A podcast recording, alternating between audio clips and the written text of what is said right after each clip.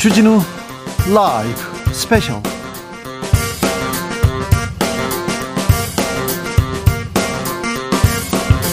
2022년 11월 26일 토요일입니다. 안녕하십니까. 주진우입니다. 토요일 이 시간은 일주일 동안 가장 중요한 일들 정리해드리는 그런 시간 갖고 있습니다. 시사 1타 강사 두 분 모셨습니다.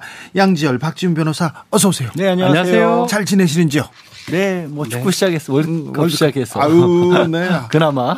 그저께였나요? 재밌었어요. 아, 네. 한국 팀이 아, 매우 어, 남미의 강호입니다. 우루과이는 월드컵 두 번 우승한 네, 그런 그렇죠. 팀입니다. 30년, 50년. 아, 그런데 좀 오래전에 우승을 네. 했지만 그래도 아주 강호인데요. 대등한 경기를 하더라고요. 저는 월드컵 경기를 거의 다 봤던 것 같은데 지난 경기처럼 전반전에 우리가 더 우세한 모습을 본 적이 미드필더 중원에서 저희가 자 제압을 했거든요. 지금 좋은 지적하셨어요. 네. 항상 한국 팀은 뭐 기술과 네. 조직력 떨어지니까 정신력 투번 얘기만 했어요. 어떻게든 악착같이 악착같이 반칙하고 네. 하지만 이번에는요 어. 우리 플레이를 하더라고요. 아, 너무 놀랐어요. 이번에는 정말 뭐 흔히 말하는 막 유럽 축구 뭐 이런 느낌 있잖아요. 네. 아, 이제 떨어지지 않는구나, 진짜. 수비 라인에서 네. 빌드업이라고 합니다. 음. 공을 이렇게 만들어서 네. 우리 플레이를 하는데 아, 참. 아, 감동받았어요. 네. 그거 그 빌드업이란 거 처음 봤다는 분들 많더라고요. 아, 그러니까요. 네. 한국 축구에서 빌드업이라니 네. 이렇게 얘기하는데 네. 우리는 항상 지켜. 음. 수비하다가 역습을 노려. 꽉 차고 이랬었는데. 그런데 지키는 게 어려웠거든요. 네. 그런데 이번에는 대등한 경기를 하고 음. 오히려 위협적인 플레이 우리가 또 많이 해요. 물론 골대가 조금 도와주긴 했습니다. 두 번 도와줬어요. 음, 예. 네, 그렇지만 아무튼 어, 대한민국 전사들의 네. 파이팅을 기원하겠습니다. 참 월드컵 시즌입니다. 월드컵 기간이어서 그런지 정치인들 조금 안 나오니까 좋더라고요. 마음이 평화로워. 시사 방송 진행자가 정치인들 못 보니까 좋다는 말씀하시면 어떡해요. 국민들 마음이 아, 그렇습니다. 국민들 마음이. 변호사님도 국민... 그렇잖아요. 솔직히 인정할게요. 네, 그렇습니다. 네. 자, 지금 이 방송 영상으로도 만나보실 수 있습니다. 네, 그렇습니다. 지금 바로 유튜브에서 주진우 라이브 검색하시면 영상으로도 만나보실 수 있습니다. 자, 월드컵 시작됐습니다. 그런데요, 윤석열 대통령 취임 6개월 지났습니다. 이제 막 지났습니다. 후보 시절에 아, 윤석열 후보 보고 별의 순간을 잡았다 이렇게 말하던 분이 있습니다. 김종인 국민의힘 전 비대위원장 이분이 윤 대통령의 6개월 어떻게 평가하고 있을까요? 이야기 나눠봤습니다. 윤석열 정부 6개월인데 아, 지지율이 매우 낮은 편입니다. 부정이 긍정보다 뭐 어, 절반밖에 안 됩니다. 어디 가더라도 이렇게 지지율이 낮은데 지금은요 윤석열 대통령에게 호의적이었던 사람들도 아니면 중도층에서 좀 지켜보자 했던 사람들도 조금 어, 기대를 좀 저버리는 좀 돌아앉는 것처럼 보이는데요. 어, 왜 그럴까요? 아니 그러니까 아까 말씀드린 대로 사실은 윤 대통령을 지지했던 사람들이 기대했던 거 있는데 네. 그대에 미치지 못하는 모습을 갖다 보이기 때문에 그 지지도가 추락할 수밖에 없지 않나 이렇게 봐요. 네. 네. 자 그러면 국정 동력을 확보하기에 지지층을 끌어안기 위해서 국민들한테 다시 마음을 얻기 위해서는 뭘 해야 됩니까? 그러니까 이제 우리 대통령으로 할 수 있는 소위 방법이라는 게 딱 제한돼 있어요. 대통령이 특별히 딴 건 할수 없고 거룩 가서 이 현재 우리가 당면하고 있는 상황에 대한 인식을 갖다 제대로 못했기 때문에 지금과 같은 상황이 벌어지고 있기 때문에 각 분야를 담당하고 있는 소위 장관들이 지금 현재 상황에 대한 제대로 인식을 갖다 하고 문제를 풀어가는 데 있어서 효율적이지 효율적이지 아닌지를 판단을 대통령이 스스로 할 수밖에 없어요. 그래서 대통령이 그 판단이 확실하게 쓸것 같으면은 소위 국정 동력을 다시 회복에 의해서 전반적인 뭐 인사쇄신을 할 수밖에 없지 않느냐 나는 이렇게 봅니다. 전반적인 인사쇄신 음. 국민들한테 보여줄 게 많지 않다. 사람들을 잘 써야 된다. 네, 그 당연한 거죠. 네. 음. 전면 개각을 통해서 조금 그 마음을 좀 얻는 것도 그리고 참신한 인물을 통해서 국민들의 마음을 얻는 것이 중요하다 이런 지적 나는 사실은 우리 윤석열 대통령이 지금 예, 하셔야 할 가장 중요한 과제가 뭐냐면은 지금 사실은 여도야 여소야대 상황에서 네. 지금 모든 소위 개혁이 법률적인 뒷받침이 되지 않으면은 될 수가 없어요. 네. 그런데 현재 지금 민주당이 거기에 그냥 순응하고 따라올 생각도 안 하는 것 같고 네네. 또 정부나 여당, 여당이 소위 민주당과 같이 이 문제를 풀어나가려고 하는 어떠한 제도적인 장치도 마련하지 못하고 있는 상황에 있고 예. 그렇기 때문에 이런 상황으로 2024년 총선까지 갈 수밖에 없게 되어 있는데 그러면 2024년 총선 이후는 어떻게 돼야 되는 거냐. 그래서 2024년 총선이라는 것이 지금 윤석열 대통령이나 국민의힘에서는 가장 중요한 계기가 될 거예요. 예. 예, 그거를 어떻게 성공적으로 끌- 끌어갈 거냐. 그러, 그거를 하기 위해서는 최선의 방법이 뭔지를 갖다가 생각을 하고서 거기에 맞는 조치들을 취할 수밖에 없지 않느냐 봐요. 네. 그렇게 해야 되는데 인적 쇄신 통해서 참신한 인물을 국민들한테 계속 보여줘야 된다. 이렇게 계속 위원장님 강조하셨는데 윤 대통령이 그렇게 결단할 수 있을지 음, 잘 모르겠습니다. 자, 위원장님, 위원장님이 보기에는 한동훈 장관은 참신해 보입니까? 아, 뭐, 그래도 이제, 이제, 이제, 이제 연영으로 보나 여러 가지 측면에서 봤을 때 참신하다고 볼 수가 있죠. 아 그래요. 어, 당을 이끌 만한 제목입니까? 그거는 내가 아직까지 저- 모르겠어요. 그래요. 예. 그리고 뭐, 뭐 정, 정치를 한 번도 해보지 않은 사람이 네, 갑작스럽게 당을 끄- 이끈다는 게 이렇게 간단한 문제가 아니에요. 그래요.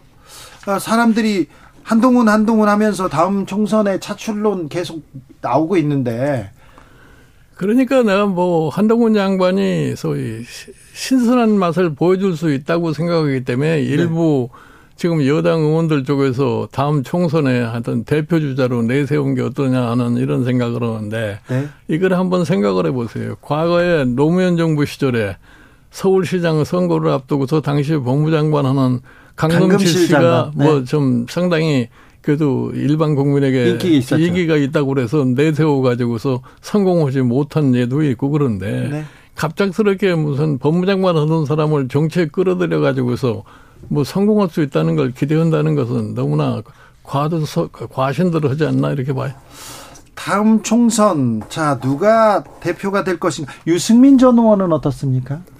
나는 그거 잘 모르겠어요. 유승민 전 의원이 다 대, 대, 대표로 출마할지 안 할지는 난 잘 모르겠는데 지금 여러 가지 당의 역학 관계로 봐가지고서 과연 그게 가능하겠느냐 이렇게 생각을 하는 거예요. 아 그렇습니까? 안철수 의원은 어떻습니까? 안철수 의원은 왜 안철수 의원이 당 대표를 갖다가 출마를 하느냐 하는 그 배경을 한번 따져볼 필요가 있어요. 예.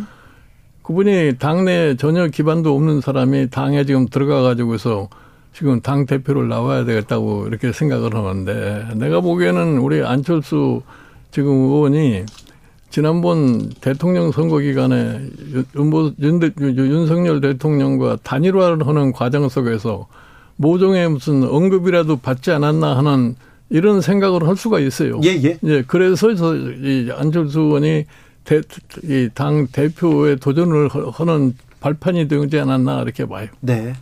아무래도 친윤계 의원들이 그 당 대표 당권을 잡 잡을 가능성이 크겠죠. 아니, 그러니까 아까 말씀드린 대로 친윤계가 잡든 비윤계가 잡든 간에 그 관계없이 다음 총선을 어떻게 가장 효율적으로 끌 수 있는 능력을 가진 사람이 누구냐 하는 것을 생각을 해야 될 거예요. 네. 그런데 아무튼 대통령은 뭐 인사쇄신 뭐 그리고 국민들한테 뭘 보여주겠다 이런 것보다는요 그런 생각은 뭐 없고 마이웨이 이렇게 계속 지금대로 간다. 그러면 총선은 내가 보기에는 그렇게 윤석열 대통령이 이렇게 비합리적이라고 생각하지 않아요. 6개월 그러니까 동안 예, 네. 6개월, 6개월 동안에 이제 체험을 통해 가지고서 내가 총선에서 이기려면은 어떻게 해야 될 거냐 하는 것을 나는 스스로 판단할 거라고 봐요. 네. 예, 그렇게 되면은 여러 가지 거기에 예, 수반한 조치를 취할 수밖에 없지 않느냐 이렇게 생각합니다. 지금 6개월과 이 총선을 앞둔 윤석열은 달라질 수밖에 없다. 아, 그 당연히 그런 거죠. 네. 그렇습니까? 달라져야죠. 달라져야죠. 국민들이 걱정하고 있어요. 잘해달라고가 아니라 걱정하고 아니, 있어요. 내가 보기에는 달라질 수밖에 없다고 난 봐요. 네. 선거 때문에. 아, 그렇군. 대통령실, 대통령 주변에서 계속 논란들 나옵니다. 웃기게 있네, 웃기고 있네, 막 메모도 있고요. 그 다음에 말실수도 있고요. 아, 왜 이런 일들이 계속 반복될까요? 그거야 뭐 다 사람이니까 실수할 수도 있다고 이렇게 생각을 갖다 하는 건데 실수가 좀 잦습니다. 예를 들어 이 정치인들의 말이라고 하는 것이 무엇을 의미한다는 걸 좀 생각을 하고서 얘기를 하면은 그런 실수가 없을 텐데 네. 이 정치인들이 거기에 대해서 너무나 안이하게 생각하는 것 같아요. 정치인은 말을 한번 잘못함으로 인해 가지고 자기의 정치 캐리어를 완전히 망가뜨릴 수도 있는 것을 한 것을 생각을 해야 하는데 네. 그런 점에 대해서 주의력이 좀 부족하지 않았나 이렇게 봐요. 네, 맞아요. 말에 말이 주- 귀한데 중한데 너무 함부로 하는 것도 같습니다. 이준석 전 대표는 아, 국민의힘에서 미래가 있을까요? 내가 보기에 이준석 전 대표는 뭐 내가 언제 다른 곳에서도 얘기를 했습니다만은 2024년 총선에서 정치적으로 소생을 하느냐 안 하느냐에 달려 있다고 봐요. 그래요? 음. 그때 음, 당권을 누가 잡느냐에 따라서 이준석 대표의 이렇게 명운이 갈릴 수도 있겠네요. 내가 보기에 당권이 누가 지든 간에 네. 사실은 이준석 그 전 대표의 그 지역구란 데가 예. 국민의힘한테는 굉장히 불리한 곳이에요. 노원 쉽지 않은 동네죠. 예, 예. 그렇기 때문에 뭐 나는 이준석 전 대표가 공천은 얻으리라고 난 생각을 한다. 아, 국민의힘에서? 네. 네.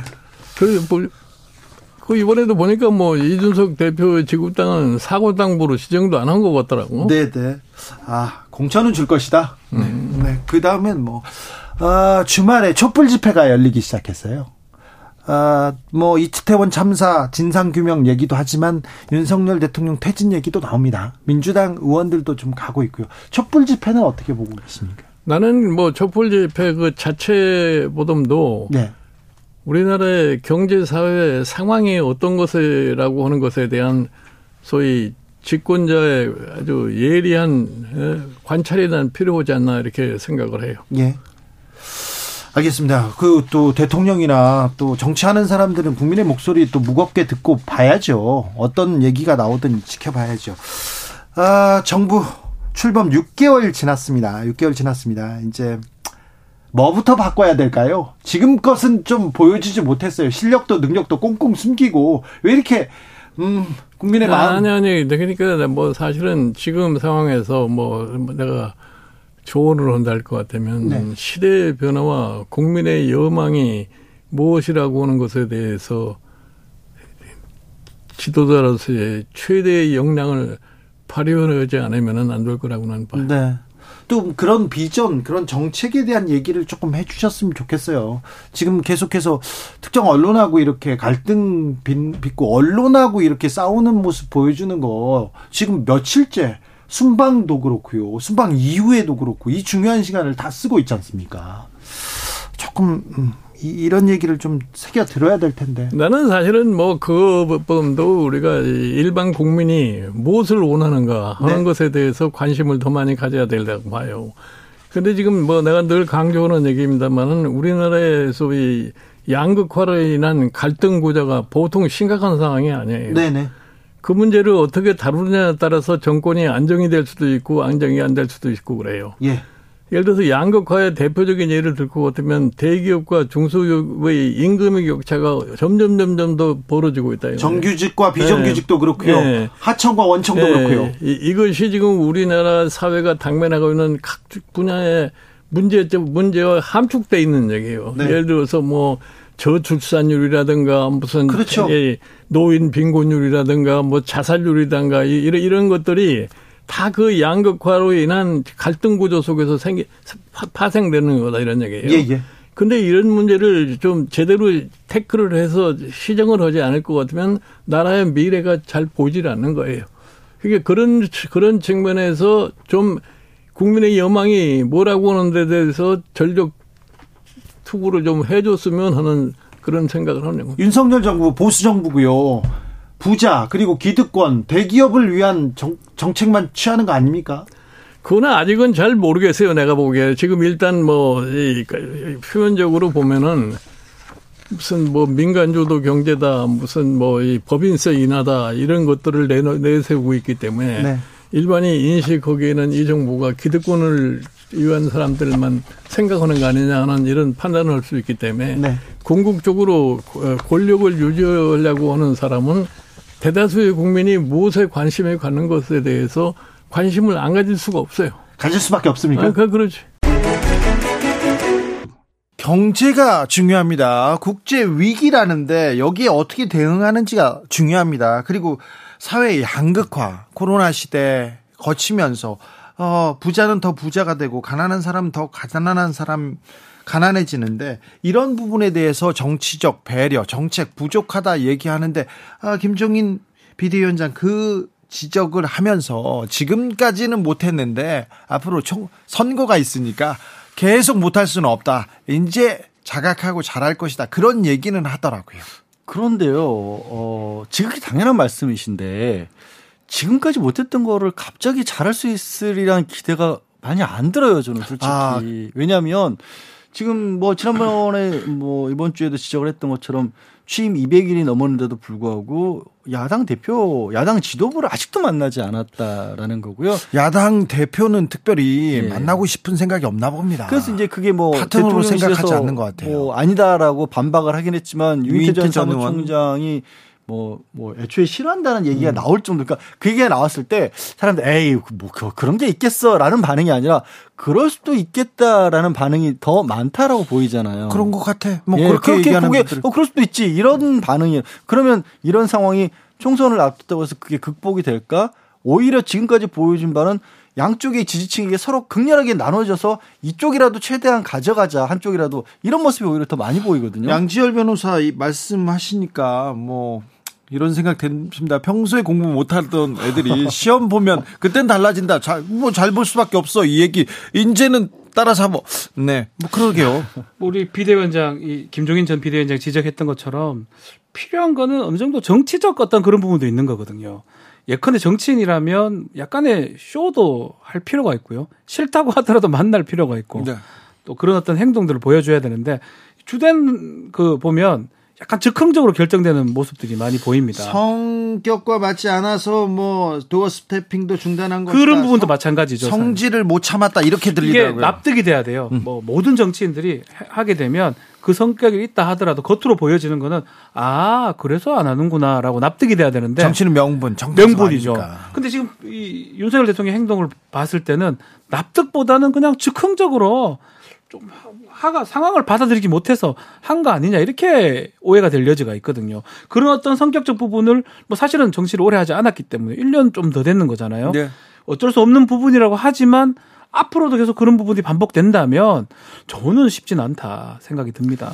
김종인 전 위원장 하시는 말씀들은 본인 입장에서 말씀을 하신 것 같아요. 나라면 그렇게 하겠다라는 네. 말씀이신 것 같은데 너무 다르다라는 건 이미 뭐 김종인 전 위원장도 생각해 보시면 아실 거고 당연히 아실 거고요. 이미 국민들이 보기에도 많이 다르다라는 걸 경험적으로 알고 있잖아요. 김종인 전 비대위원장이 그러면 어떻게 해야 됩니까? 물어보면 참신한 인물들로 다 어, 내각을 다 바꾸고 다시 시작해야 된다 이렇게 얘기하는데 그런데 그 인물과 관련해서 취임 전부터 취임 이후에도 계속해서 나오고 있는 부분이 이른바 자기 사람들 특히 검찰 출신들이라든가 뭐 이런 사람들 위주로 가고 있다는 대통령은 나왔잖아요. 네, 대통령은 이 인사들 바꿀 생각이 별로 없어요. 그리고 그 사람들 이른바 자기 사람들을 지키는 게 어찌 보면 검찰 스타일이긴 음. 한데 자기 사람 지키는 게 굉장히 그 가장 큰 과제인 것처럼 비춰진단 말이에요.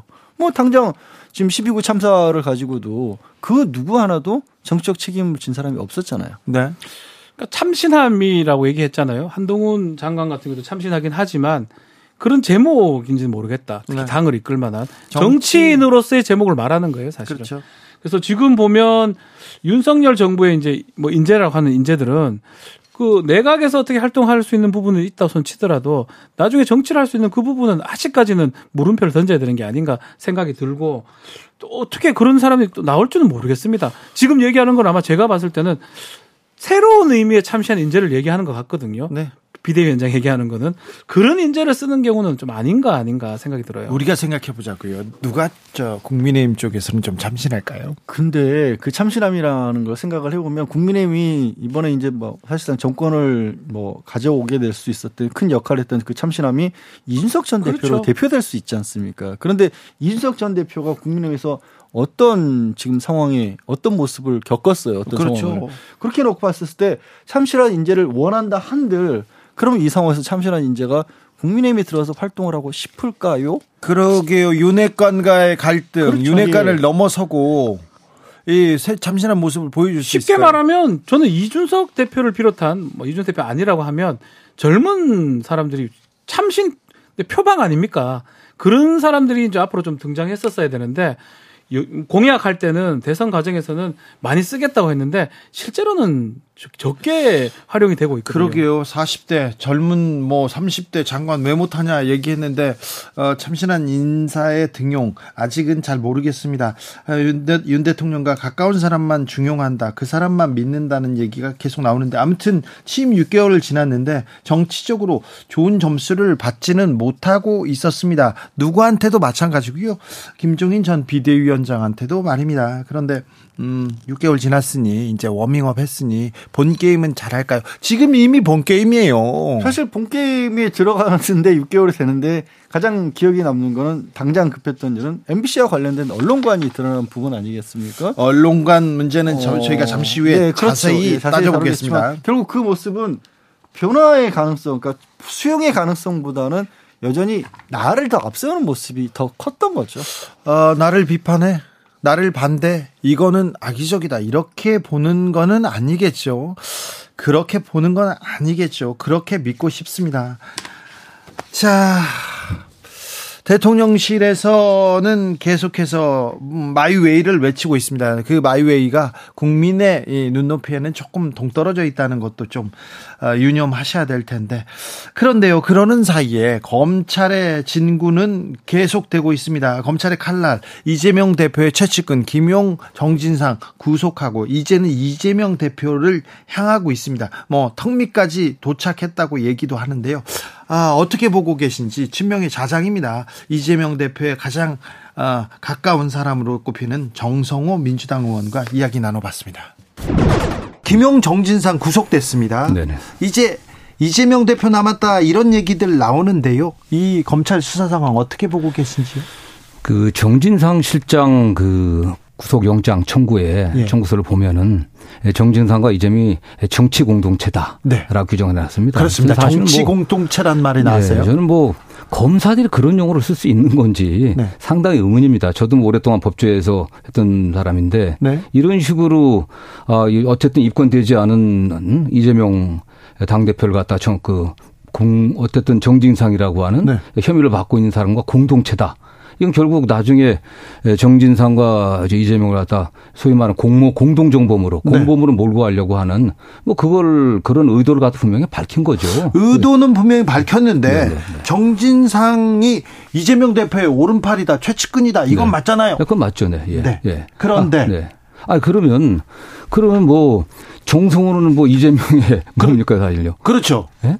저는 뭐, 어, 뭐 자장이다 뭐 멘토다 얘기를 하고 있는데 그렇죠. 예, 정치 공동체라고 하는 게 어떤 정치적 목적을 갖다 예, 함께 추구하는 사람들 그런 걸 정치 공동체라고 한다면 민주당 국회의원이 다 정치 공동체입니다. 네. 정성도 정치 공동체고 네. 그렇게 규정했다 그렇게 비법률적인 용어로서 규정하고 있고 근데 원래 대장동 비리 아니었습니까? 예. 대장동 비리를 이재명 대선 자금 사건이다 이런 식으로 지금 끌고 가고 있는 거그 사실이라든가 네. 또 하나 저는 뭐 역대 많은 정치 사건들 관련해서 수사 상황 볼 때 이런 식으로 수사 상황이 예. 수사 정보가 네. 그대로 생중계되는 경우는 좀 보지 못했어요. 계속 나오고 있습니다. 예, 그렇습니다. 네. 이게 뭡니까? 자신감이 없기 때문에 그런 거예요, 사실요. 그럼 결정적 증거가 없으니까 아, 이재명 당대표에 대한 결정적 증거가 없기 때문에 미리 네.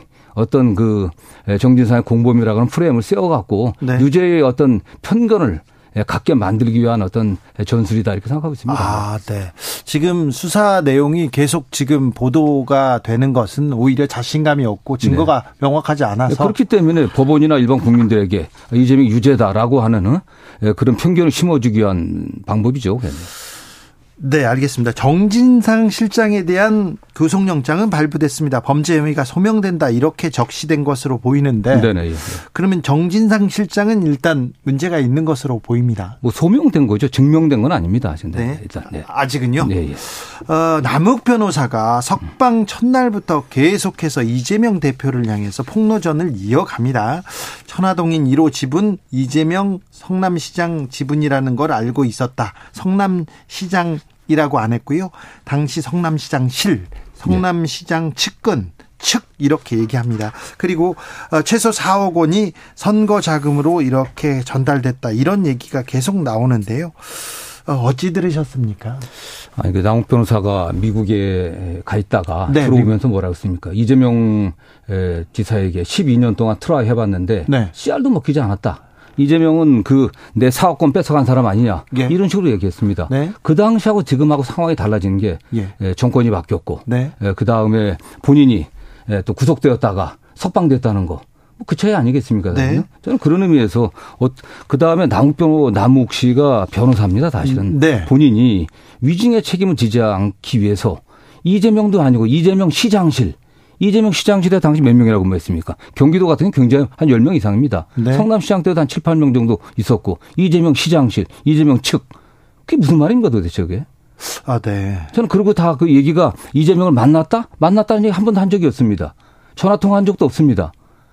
아, 그냥 그래요? 예, 다 들었다는 얘기예요. 네. 유동규로부터 유동규로부터 김만배로부터 들었다. 예. 예, 이니다 그렇죠. 예. 이 얘기를 어떻게 믿겠습니까, 사실은요. 음, 네. 그럼 뭐, 예, 구속, 예, 연장하지 않았지 않습니까? 구속기간 연장하지 않으면서 네. 뭐 그런 걸 조건으로 해갖고 아 본인이 예, 내가 어 가장 최근에 내 대신 뭐 징역 살 사람 있냐 예. 뭐 그런 얘기했다고 저 어디 그렇죠. 뉴스에 잠깐 본 것 같은데 네. 그렇습니다 사실은 네. 본인이 더 엄중한 처벌 받지 않기 위해서 또 추가 수사를 안 받기 위해서 뭔가 거래가 있지 않았냐 이렇게 의심하는 게 합리적이지 않겠습니까? 그게? 네.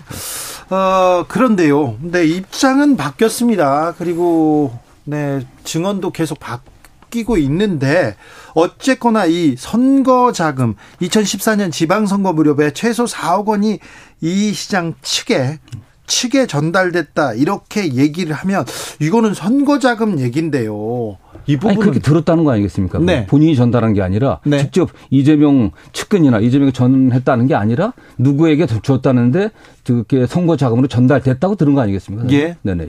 아, 이 부분도 또 진실 관계가 좀 음, 규명되려면 좀, 좀 이거 어쨌든 구체적인 전달의 방법, 시기, 장소 이런 게 다 특정돼야 되지 않겠습니까? 네. 예, 예. 네. 네. 자, 국민의힘에서는 대장동 사건 이제 흑막이 펼쳐졌다. 이제 측근을 거쳐서 이재명 대표한테 이렇게 선거 자금으로 쓰였다, 쓰였을 가능성 짙다. 결단 내려라 이렇게 얘기하는데 어찌 보시는지? 그건 뭐 본인들의 희망 사항인데 네. 지금 이태원 참사가 예. 대통령실 이전 때문에 생긴 거니까 대통령 책임져라, 퇴진해라 이 말하고 다른 게 뭐가 있겠습니까? 오히려 원래 대장동 사건의 최초 예, 시작은 네. 대장동 그 비리 주범들이 네. 예, 그 불법적인 방법을 통해 갖고 어쨌든 돈을 모았고 그중에 상당수 돈들이 소위 말하는 50억 클럽으로 나눠갔다는 거 아니겠습니까? 예. 지금 50억 클럽은 어디 갔습니까? 예, 오히려 그 대장동 그, 예, 그 관련 회사의 예. 하위 직원이었던 곽상도 의원의 아들은 50억 받았다고 돼 있습니다. 네. 박영수 특검의 인천 100억 받았다고 돼 있습니다. 네. 그런데 지금 뭐 경기도지사 때나 좀 대선 때 자금 몇억 들어갔다고 얘기하는데 이게 말이나 되는 얘기겠습니까 사실? 아, 액수가 조금 그러네요. 뭐 액수 문제를 떠나서 네. 저는 뭐 그것도 들었다는 얘기인데. 네. 네 예. 알겠습니다. 어, 당 내에서 민주당 내에서 정진상 음, 실장 구속 이후에는 어느 정도 당에 부담되는 거를 우려한 목소리도 좀 나옵니다. 조홍천 의원, 박용진 의원 등 여러 목소리 나오는데 최소한 유감 정도는 표시해야 되는 거 아니냐 이런 주장에 대해서 어떻게 생각하세요? 저는 뭐 이 대표가 몇번그 유감을 좀 표시한 것으로 좀 알고 기억하고 있고요. 예. 그 다음에 지금 어쨌든 이게 정치 보복성 정치 수사다 또 네. 짜맞추기식 수사다라고 저희가 규정 짓고 있고 무죄를 네. 다투는 상황 아니겠습니까? 네. 당 대표가 그 상황에서 물론 네. 자기가 측근이라고 하더라도 24시간 다 감시하고 다 알 수 있는 게 아니지 않습니까? 네. 도대체 뭘 어떻게 해명할 수 있겠습니까, 사실은요? 네. 예, 예. 당 대표는 당 대표로서 자기 일에 충실하고 의연하게 대처하는 게 전 바른 자세라고 생각합니다. 네. 그렇습니까? 음. 음, 박범계 의원이요. 아, 이재명 수사 뒤에 한동훈 법무장관 있다. 이렇게 이렇게 국민들은 그렇게 믿는다. 이렇게 얘기하던데 예, 예. 이 부분 의원님은 어떻게 생각하세요? 어쨌든 뭐 검찰의 그 체계상 봤을 때이 네. 이 수사 진행 상황이 예. 한동훈 법무장관까지 그대로 보고받고 네. 또 한동훈 법무장관이 수사할 때 그 검찰의 예, 관행을 보면은 또 일정하게 또 법무부 장관 지휘하는 것도 있거든요. 네. 저는 뭐 그렇게 지휘한다고 보고 있습니다. 네. 예, 예. 수사 지휘를 하고 있다. 네. 네. 지금 이 상황이면 음, 당에서 이 대표가 승부수를 좀 던져야 된다. 결백을 입증해야 된다. 대표에서 물러나야 된다. 이런 얘기도 나옵니까? 저는 뭐 좀 처음 듣는 얘기입니다. 처음 듣는 예, 얘기. 예. 네. 네. 김혜영 전 의원의 그 이야기도 계속됩니다. 이재명 대표 이제 좀 정리해 주세요. 이렇게 얘기하고 지금 민주당은 손실을 정면으로 마주할 용기가 필요하다. 유감 정도는 표시해야 하지 않나. 이렇게 또 얘기하던데. 네. 뭐 어쨌든 측근 문제 관련해서 뭐 유감 정도 표시할 수는 있겠지만은 네. 어, 지금 김영 의원이 말하는 게 구체적으로 당 대표가 어떻게 하라는 건지 잘 좀 이해가 되지 않습니다. 네. 어떤 행동을 취하길 바라는 건지 잘 원천 저 이해가 잘 안 되고 뭐 김영 의원 뭐 개인 의견 아니겠습니까? 그게 또 뭐 부산의 지역 정서도 있고. 네. 네, 알겠습니다. 근데 정진상 실장하고 김용 부원장 이거 민주당 사람이지 않습니까? 네, 네 그렇죠. 근데 어쨌거나 구속영장이 나와서 구속됐고요. 네. 이분들은 거취를 어떻게 해야 됩니까? 저는 뭐 당직자니까 네. 그 당직 사퇴하고 예. 하는 게 뭐 바람직하지 않나 생각을 합니다. 다만 이건 모두가 강요할 수 있는 부분은 아니지만 에, 저는 뭐 그분들의 어떤 변호인도 있기 때문에 좀 의사를 확인해 갖고 예. 자연스럽게 그렇게 되지 않겠나 생각하고 있습니다. 네. 네. 뭐 대법 확정되기 전에 뭐 본인들이 어떤 거취를 아, 저는 뭐 그때까지 갈 필요 있겠습니까 이게 어쨌든 상식적으로 생각해 갖고 네. 당 정무직 당직자인데 네. 당직을 좀 수행할 수 없는 상황이잖아요. 네. 아, 그렇다고 하면 자연스럽게 이렇게 사퇴하는 게 맞죠. 그게 그냥 네. 네. 아, 이재명 대표를 향한 수사 뭐 이렇게 볼 수밖에 없습니다. 네네네. 네. 지금 그리고 이재명 대표의 턱밑까지 왔다고도 네네. 보이는데요. 네. 어, 법조인이시고요. 또 오래된 친구이시고 의원님께서는 이 사안 어떻게 보고 있습니까? 지금 상황을. 저는 뭐 제가 1987년도에 네. 이재명 에 지금 당 대표를 사법 연수원생일 때 만났고 네. 저는 그 후에 한 40여 년간 35년 이상 이 대표를 지켜봤지만은 정말 그 정의감이 투철하고 예. 또 부패 또 비리에 대해서 확고한 나름대로 원칙을 갖고 있는 사람입니다. 그렇기 네. 때문에 성남시장일 때도 어? 부패 지역 청렴 천국이라고 어? 써붙여 갖고 계속 강조했었고 네. 그 측근들에게도 저도 얘기를 했습니다. 저도 네. 절대 대선 과정에서 근전 문제 같은 게 발생하게 되면은 비밀 없으니까 아, 어떠한 것도 그 용납되지 않고 용서받을 수 없을 거다라는 얘기를 했고요. 저는 뭐이 예. 사건 관련해 갖고 지금까지 지금 3월 9일 날 대통령 선거 이후에 검찰이 바로 바뀌어 갖고 예. 5월 10일 날 취임하지 않았습니까? 네. 지금 벌써 몇 달을 수사했습니까? 이재명 대표가 돈 불법적인 자금을 받았다는 증거가 나와서 검찰이 지금까지 가만히 있었겠습니까? 무려 220군데가 넘는 224군데인가요? 그걸 압수수색해왔습니다, 사실은. 지금도 계속 털고 있습니다. 그래 나오지 않고 있어요. 그러니까 지금 와서는 결국 직접적인 금전 수수가 아닌 뭐 정책 판단에 해당하는 그런 문제를 갖고 업무상 배임으로 기소를 하니 많으니 이런 얘기 나오는 거 아니겠습니까? 네. 그러니까 대선은 뭐 대선의 경선 과정이나 대선 과정에 제가 직접 예, 참여해갖고 예. 전체적인 상황을 제가 보고 또 지휘하지 않았습니까? 네. 그런 거 없었거든요, 사실. 그래요. 예, 예. 대선 때 아주 투명했고 깨끗했습니까? 투명하겠습니다. 그렇습니까? 예, 예, 예. 검찰은 근데 계속해서 물러서지 않을 것 같습니다. 검찰은 뭐 소환도 할 것 같고요. 네, 그렇겠죠. 네. 네. 네. 그러면 어떻게 됩니까? 아, 저는 뭐 이재명 당대표가 굉장히 뛰어난 변호사입니다. 또 어쨌든 정치인이고 네. 만약 검찰에 소환 요구를 한다고 하면 그 당시 당에 정치보복 뭐 대책위가 있으니까 대책위가 의논해서 뭐 합리적으로 결정하지 않겠나 뭐 그렇게 생각하고요. 지금 그 예단해 갖고 제가 뭐라고 얘기하기는 좀 어려운 것 같습니다. 네. 주진우 라이브. 정치적 공동체로 정진상과 이재명을 묶었다. 그리고 수사 상황이 생중계되듯 계속해서 어, 검찰 발로 언론에서 지금 노출되고 있는데 이게 결정적 증거가 없기 때문이다. 이렇게 말합니다. 정성호 의원은. 지금 김영 부원장에 대해서는 이미 그 재판에 넘겨졌죠.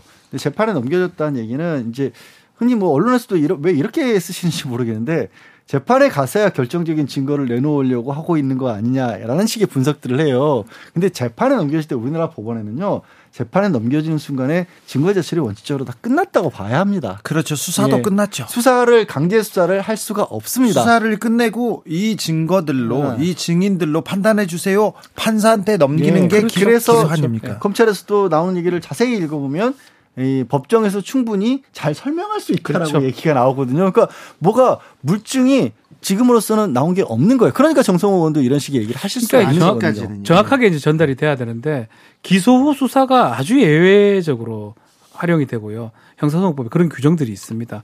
근데 이제 언론들은 왠지 미국 영화나 이런 거 보면 뭐 법정에서 뭐 나올 것처럼 결정적인 한방 그런 건 없어요. 그럴 수도 없고요. 뭐 설사 그 이후에 뭐가 증거가 수집되는 경우도 있겠지만요. 그게 아니라면 기소를 할 때 모든 증거들을 같이 제출을 하는 게 일반적이고 아마 지금 봤을 때는 진술 증거들이 가장 많은 것 같고요. 진, 정황적 증거들이 많은 것 같습니다. 진술 증거 최근에는 계속해서 남욱 변호사의 진술이 계속 나오는데 아, 남욱 변호사의 진술은 어, 양분남 법률위원장도 얘기를 했는데 전문 증거 그러니까 네. 누구 측으로 들었다. 누구한테 들었다. 그렇죠. 지금 이 부분은 증거가 될 가능성도 희박하다. 음. 지금 이제 김만배나 다른 사람들 입을 그 들어봐야 되는데 파괴력은 클지 몰라도 신빙성은 많이 떨어질 것이다. 언론에서는 의미가 있죠. 언론에서 지금 보도될 때 계속 누가 하더라. 특히 남욱이 이렇게 얘기하더라. 남욱 유동규가 이렇게 계속 얘기하더라. 일면을 남욱이 뭐라고 얘기했다. 유동규가 얘기했다. 근데 법적으로 이제 우리 재판에서 증거로 쓰려면 이런 전문 증거들은 원 진술자가 아니라 그러면 다 탄핵이 돼버리는 상황이 돼버립니다. 아, 그렇죠. 증거 능력이 사실 적다고 봐야 되고요. 저는 없는 것 같거든요. 김만배 씨가 이제 만약에 원 진술자라면 그렇죠. 김만배 씨의 어떤 진술이 가장 중요해요. 지금 이제 남욱 변호사의 얘기는 거의 대부분 김, 김만배 김만배한테 들었다는 거예요. 아니 이게 이제 혹시 좀 뭐좀 좀 무슨 소린가 싶으신 분들 위해서 다시 한번 말씀드리면요. 제가 이 방송에서 무슨 어떤 얘기를 합니다. 뭐 대장동 관련 얘기를 하면서 마지막에 이런 거죠. 박지훈 변호사가 그랬어요라고 하면 박지훈한테 들어봐야 돼. 박지훈한테 물어봐야 되는 거예요. 저는 언론들도 좀 답답한 게 그냥 일방적으로 이렇게 말들을 전해서는 안 되는 겁니다, 사실. 아, 그렇죠. 다운표, 다운표 저널리즘 굉장히 위험합니다. 아, 본인도, 남욱 변호사 본인도 자기 말이 아니라 김만배가 그랬어요. 유동규가 그랬어요. 이렇게 얘기를 하고 있으면 김만배 씨한테 가서 물어보고 유동규 전 본부장에 가서 물어보고 나서 아, 맞구나 하고 써야 되는데 그냥 그게 사실인 것처럼 고스란히 전달을 하고 있거든요. 지금 상황은 그뭐 남욱 변호사까지 하더라도 유동규 전 본부장 남욱 변호사에서 그쪽에서 무슨 일이 있었는지에 관해서는 얘기도 많고 그 나름대로의 그쪽에서의 증거들은 있는데 그것과 정진상 김용까지 건너간 부분이 아직까지 전혀 없어요. 없어요. 지금 음, 김용, 정진상 두 분은 구속됐습니다. 두 사람은 구속됐는데 이재명 대표에 대한 혐의 아직 지금 뭐 특정되지도 않았거든요. 근데 이 부분이 지금 이제 시작될 텐데 시작되는데 어, 지금 언론 보도는 많이 앞서가고 있습니다. 그렇죠. 뭐 선거 자금 얘기도 나오고요. 지난 선거에서 썼을 것이다. 현금 다발이 있을 것이다. 라고 이제 얘기가 나오고 있는데 사실은 그런 보도가 되면 인상적으로 그런 걸 국민들이 받을 가능성이 아, 그렇죠. 현금이 있었다고? 어, 대선 자금으로 갔을 수 있다고? 이렇게 되기 때문에 사실은 바람직하진 않아요. 제, 저는 개인적으로 뭐 지금 재판 상황 봤을 때는 이재명 대표는 좀 아직 연관성이 없다고 보는 게 맞는데 그럼에도 불구하고 많이 이렇게 보도되는 것은 바람직하지 않다. 그 다만 이제 알 권리 차원에서 하는 거라면 뭐 어쩔 수 없는 부분인데 알 권리 차원이 아닌 어떤 다른 의도에 의해서 이렇게 보도가 되는 거라면 문제가 있다고 봐야 될 것 같아요. 그런데 검사들의 행보, 검찰의 행보를 보면 많은 정보가 지금 검찰발로 나오고요. 네. 그렇죠. 그다음에 이재명 대표 수사 필요하다 이런 얘기를 뭐, 뭐 그냥 공공연히 하고, 하고 있어요. 먼저 하고 있습니다. 그리고 뭐 실제로 뭐 계좌 추적을 시작했다라는 보도들도 뭐 대서특별히 나왔고요. 하는데 그런데요 이재명 대표 관련해서는 뭐 지난번 선거법 관련해서 수사도 했었고 성남 FC 관련해서도 수사가 계속해서 이어져 왔습니다. 쌍방울도 이어지고 쌍방울도 이어지고 그래서 저는 이 계좌 추적이라는 부분도 완전히 처음인지 하는 부분도 약간 의아스럽기도 하고요. 그리고 뭐 계속해서 얘기한 것처럼 지금 뭔가 말이 나왔으면 그거에 대한 그 말이 사실인지 추가적인 취재는 좀 있었으면 좋겠어요. 그런데 검찰이 속도를 내면서 어, 속도를 내면서 언론은 더 빨리 달리고 있습니다. 그렇죠. 그러니까 뭐 제목을 보면 턱밑 뭐 칼끝 뭐 이런 표현들 좀 무시무시한 얘기들이 같이 나와서 간다고 봐야 되겠죠. 가, 같이 가는 게 막 예고 표현을 쓰고 있는데 그렇죠. 제가 아까 말씀드린 그 최소한 정진상 김용이라는 다리라도 놓아진 다음에 음. 얘기를 해야 되는데 구속이 됐지만 사실 이제 언론 그러니까 영장 실질 심사하는 입장에서는 한쪽이 굉장히 많이 나와 있으면 그럼 뭔가 있다라는 그렇죠. 측면에서 수사의 필요성은 인정할 수가 있는데 그게 곧 다 이어졌다라는 건 아니거든요. 이제 찾아봐라는 거거든요. 근데 그 단계를 건너뛰어서 바로 이제 이젠 이재명이다 이러고 있는 상황. 뭐 이게 사실은 야당 대표 정치인이니까 뭐 그럴 수 있다는 알 권리 차원에서 있다고 하지만 하나를 제가 고려를 해야 돼요. 예컨대 지금 영장들이 지금 나오고 있어 구속 영장이라든지 법 관도 선입관을 가질 수가 있어요. 이렇게 기사가 계속 나온다 그러면. 네. 그 사실은 법관 자체는 미치죠. 증거를 보고 그 기록을 보고 판단을 해야 되는데 벌써 신문에 다 봤어요. 돈 들어갔다는 거. 그래서 그런 것 때문에 이렇게 피의 사실이나 이런 게 공표하지 말라라는 거거든요. 근데 여론 재판을 먼저 하고 나중에 이제 사법부 판결이 나오기도 합니다. 근데 그런 부분들을 뭐 검찰에서도 이번에 좀 신경을 쓸 것도 써야 될 쓰지 것도 않는 게 쓰지 않는 것 같습니다. 쓰지 않는 것 같은데 네, 써야 왜안 쓰는지 모르겠는데 국민들도 그다지 신뢰를 보내고 있지 않아요. 사실 신뢰할 오히려. 수 없다고 예. 하죠. 이재명 대표를 향하는 검찰의 수사 속도는 빨라지고 있습니다. 빨라지는 거는 맞는데 어, 떻게 진행될지 조금 지켜보셔야 됩니다. 지켜보시고 이렇게 판단하시면 됩니다. 주진우 라이브가 잘 정리해 드리겠습니다. 여러분께서는 지금 주진우 라이브 special을 듣고 계십니다. 주진우 라이브 special 윤석열 정부 6개월 지나고 아 좀 평가 좀 박하게 받고 있습니다. 국민들 아, 지금 뭐 하고 있냐 이렇게 얘기하는 분들이 많습니다. 그런데 대통령실에서 정부 여당에서는 언론이 문제다 이렇게 보는 것 같습니다. 대통령실이 MBC를 강하게 질타하는 이유도 거기에서 보이는데요. 자 MBC 비롯해서 어, YTN 그리고 TBS에서 이 정권과 언론과의 충돌 아, 어떻게 될 것인지 김병민 비대위원 그리고 최진봉 교수와 이야기 나눠봤습니다. 도어 스태핑 중단하기로 했습니다. 음, MBC 잠정 중단이죠. 잠정 중단입니다. 네. 어떻게 보십니까? 일단은 누구보다 윤석열 대통령이 용산으로 이 대통령실을 이전하고 또 도어 스태핑을 하기로 결정했던 것은 의지가 투명하게 있었죠. 많은 것들을 공개하고 또 국민들을 대신해서 믿는 기자들과 소통하겠다는 의지가 확실했습니다. 그리고 지금도 확실하다고 저는 생각을 합니다. 근데 이제 본질적인 의미에서의 소통과 도어 스태핑을 하면서 내가 생각했던 부분들과 조금 다른 방식으로 흘러가는 데에 대한 아쉬움들을 갖고 있지 않았을까 이런 네, 생각이 듭니다. 이건 뭐 모든 쪽에서 가지고 있었어요. 예, 그래서 이쪽 저쪽에서 이렇게 가는 게 맞는 거냐는 어, 지적들도 있었기 때문에 특히나 그 해외 순방을 마치고 돌아오고 나서 하고 싶은 많은 얘기들이 있었겠죠. 또 국민에 대신해서 묻는 기자들 입장에서도 MBC 기자가 MBC 얘기만 물을 것이 아니라 정상회담을 마치고 돌아왔던 성과에 대한 내용들 또 예를 들어서 빈살만이랑 만나고 났을 때 여기에 대한 의미 있는 내용들이 많이 있지 않습니까?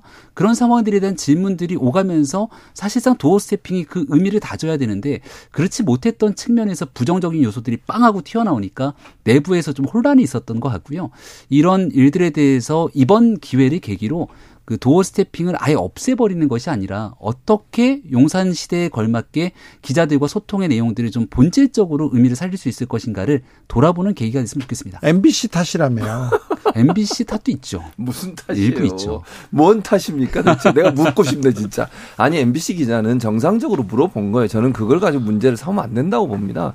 기자는요 불편한 질문을 하는 자리예요. 늘 네. 기자는 주 기자도 늘 불편한 질문 하셨잖아요. 전 질문에 막 많이 쫓겨났죠. 그러니까 그거를 예를 들면 문재인 정부 때도 근자감 질문 하셨잖아요. 그분 뭐 나중에 국민의힘 대변인도 하셨고 그랬는데 근자감 얘기할 때도 문재인 대통령이 뭘 한 적 없잖아요. 그거 가지고 답변 다 하시고 그러니까 저는 기자가 질문하는 거 가지고 문제를 삼으면 안 돼요. 뭐 그리고 들어가시는데 질문 예전에는 들어가시다 질문하니까 돌아오면서 답변한 적도 있었어요. 문, 어, 윤석열 대통령께서 근데 그걸 뒤에다 얘기했다고 뭐라 하고 아 이건 저는 그거는 좀 잘못됐다고 봅니다. 국민의힘이나 이제 MBC를 공격하는 분들이 그런 태도를 가지고 얘기하는 건 저는 정말 잘못됐다고 보고요.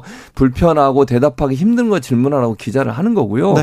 권력기관에 대한 감시와 견제하라고 기자를 거기에 보내놓은 거예요. 가장 중요한 역할이죠. 네, 그래서 그런 부분을 문제 삼으면 안 된다고 보고 저는 어, 저는 이제 개인적으로 개인적인 생각 이에요. 윤석열 대통령께서 어찌 보면 도어 스태핑을 좀 중단하면 어떨까 생각하고 있는데 울고 싶은데 뼈 한 대 때려준 게 아닌가 네. 그런 생각도 개인적으로 드는데 뭐 저는 김병민 지금 그 위원 말처럼 다시 시작했으면 좋겠는데 제가 볼 때는 잠정이 아니라 상당히 좀 오랜 기간 하지 않을 안, 안 하지 않을까 이런 생각이 듭니다. 참고로 윤석열 음. 대통령이 불편한 질문 때문에 그걸 받기 싫어서다라는 건 절대 아니고요. 왜냐하면 MBC 기자를 비롯한 수많은 기자들이 좋은 질문하는 게 아니라 늘 불편한 질문을 하게 돼 있습니다. 그러니까 국민을 대신해서 묻고 있기 때문에 불편한 질문은 기본인데 국민을 대신해서 소리 지르라고 있는 자리는 아니죠. 그러니까 자, 자기 매체에 음. 관련된 내용들을 바탕으로 그 일에 대한 답변들이 미진했다는 내용으로 역정 내듯이 소리를 지르고 그런 부분들에 대해서는 음. 적절치 않다 판단하게 되는 것이고 아까 이제 음. 김혜령 기자 얘기를 잠깐 하셨는데 음. 김혜령 기자가 근거 없는 자신감 물었다가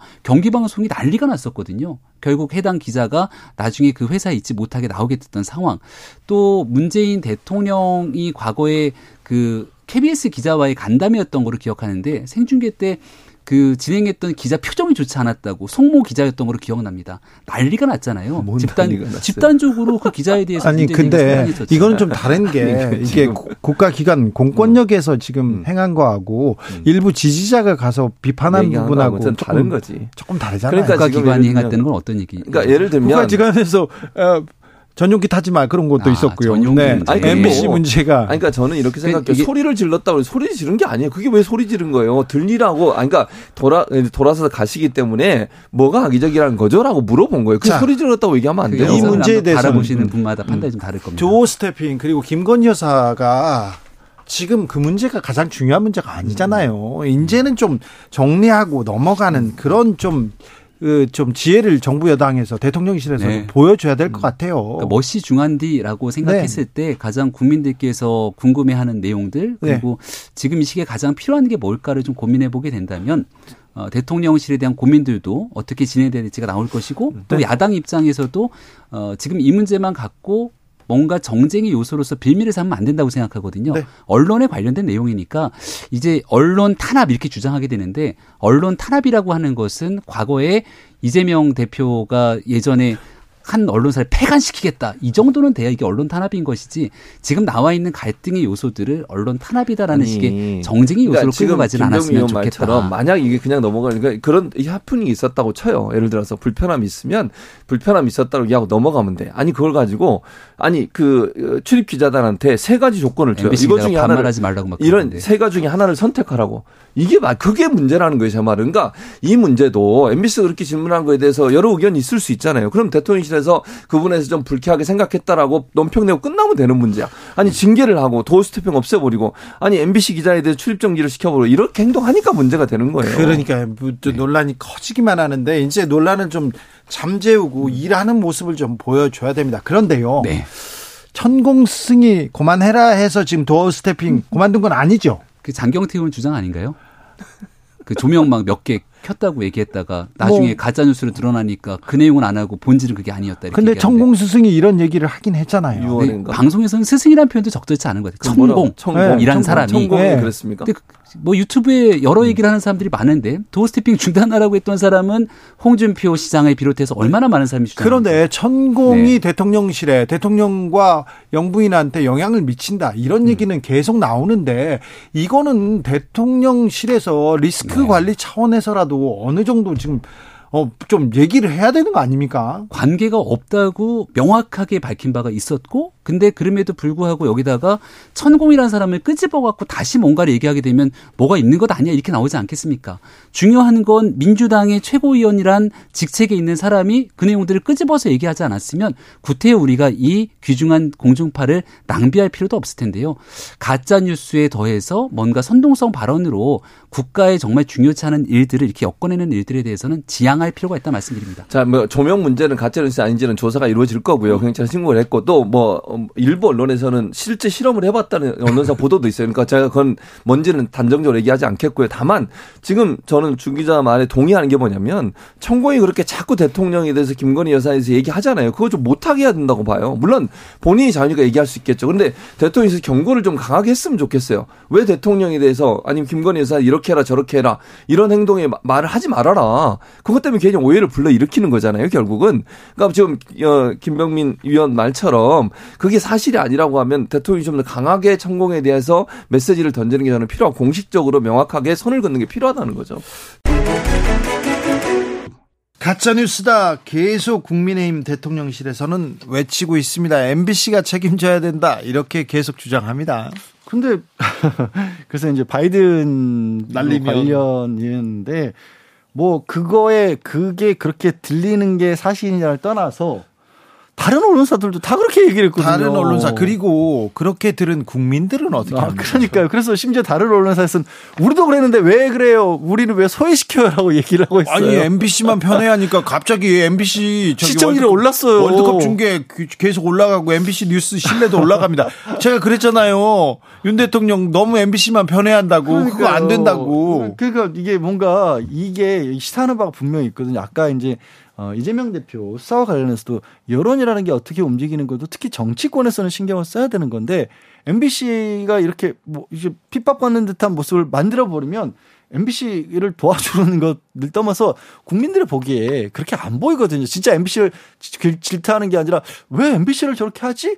라는 의심들이 오히려 더 가거든요. 근데 사실 보면 이게 결국은 대통령의 언론관이 반영된 것 같아요. 지금 그 이후에 뭐 국민의힘 정치인이나 뭐 많은 분들이 얘기를 하고 있지만 수밖에 없죠. 실제로 최초에 이렇게 지침을 내리거나 어떤 어떤 뭐 생각을 보여준 사람은 대통령이 아닌가 생각이 듭니다. 뭐 배제 비행기 그 탑승 그렇죠. 배제도 네. 대통령이 했지 않을까 생각이 드는데 그 이후에 지금 MBC에 포인트를 맞춰서 초점을 맞춰서 계속 하고 있는 모양새거든요. MBC 그래가지고 막 민영화 시키겠다, YTN도 민영화한다 막 이렇게 계속 나오는데 아, 언론계에서는 초미의 관심사입니다. 공영으로 이제 그런 게 노조가 있으니까 노조에 의한 방송국은 문제가 있다 이런 사고 방식을 갖고 있는 게 아닌가 생각이 들고요. 아, 이거 그렇게 생각하는 예, 건 아마 아닌데. 아마도 아니면 다행인데 그러면 민영화가 되면 이제 괜찮다는데 사실은 민영화가 되면 TV조선 같은 방송국이 더 만들어질 가능성이 높아져요. 뭐 TV조선이 잘못됐다는 건 아니에요. 회사가 사적으로 이제 한다 그러면 보수 특히 한국경제신문 같은 경우가 그렇죠. 지금 YTN 전경련 기관자 아닙니까? 저기 기관장 기관지잖아요. 어, 국정농단의 주범 전경련 보수 정당에 유리하게 할 가능성이 높다는 측면에서 에이. 네. 그렇게 봐야 되지 공용이니까 잘못됐고 민영은 잘 됐고 이렇게 이분화시킬 수는 없는 건데 보수 폐륜 그 시위 집회 주동자 그 뒤에서 돈 댔던 정경련 정경련입니다. 그러니까 어떤 저는 이제 언론 얘기가 나면 대한민국 언론의 지형과 관련된 얘기가 나면 뭐 어떤 데는 뭐 문제가 있고 어떤 데는 문제가 없고 그렇게 판단하는 주체는 누구인가 누가 그걸 그렇게 함부로 판단할 그렇죠. 수 있는가 국민 말고는 아무도 어, 판단할 수 없습니다. 오히려 각 언론사들마다 다른 색깔들이 있다라고 하면 그 다른 색깔을 선택할 수 있는 건 국민의 몫이거든요. 그렇죠. 그거를 한쪽은 잘못됐고 한쪽은 잘 됐고 한쪽은 객관적이고 공정하지만 한쪽은 선입견을 치우쳤다 이렇게 판단하는 거 주체가 절대 정권이 돼서는 안 되거든요. 아무튼 어, 대통령실의 MBC 편에 아, 굉장히 불편하고요. 네. 그리고 좀 외국 기자들한테 제가 창피해 죽겠어요. 계속 물어봐요. 참 부끄럽습니다. 자, 또 짜리 펴보겠습니다. 다음 주 신문 일면 주인공은요, 박준 변호사. 저는 우리 월드컵 태극 전사들이 되지 않을까. 아, 또 아, 뺏겼어. 왠지 저는 일을 냅니다. 예상이 뭐 지금 네. 우루과이전 보면서 자 월요일 가나전 네. 아우 일낼 아. 준비가 돼 있습니다. 자 가나 선수들은요 덩치는 큰데 스피디에서 조금 약점을 보이더라고요. 네. 우리 선수들이 아 공간이 많은 많이 많이 보입니다. 약간 억울한 게요. 시사 정치인들만 얘기를 해서 저는 빈틈을 열어서 손흥민을 얘기하겠다 했는데 박지훈이 먼저 가버렸어요. 아니, 손흥민으로 가. 저긴 태극전사, 여기는 손흥민. 손흥민이 골을 한, 한 다섯 골 정도 넣기를 네, 월요일 날 기대해 보겠습니다. 주진우 라이브 스페셜 여기서 마무리할까요? 네. 양지열 변호사, 박지훈 변호사 오늘도 감사했습니다. 네, 고맙습니다. 고맙습니다. 주진우 라이브 스페셜 여기서 인사드립니다. 저는 다음 주 월요일 오후 5시 5분에 돌아오겠습니다. 지금까지 주진우였습니다.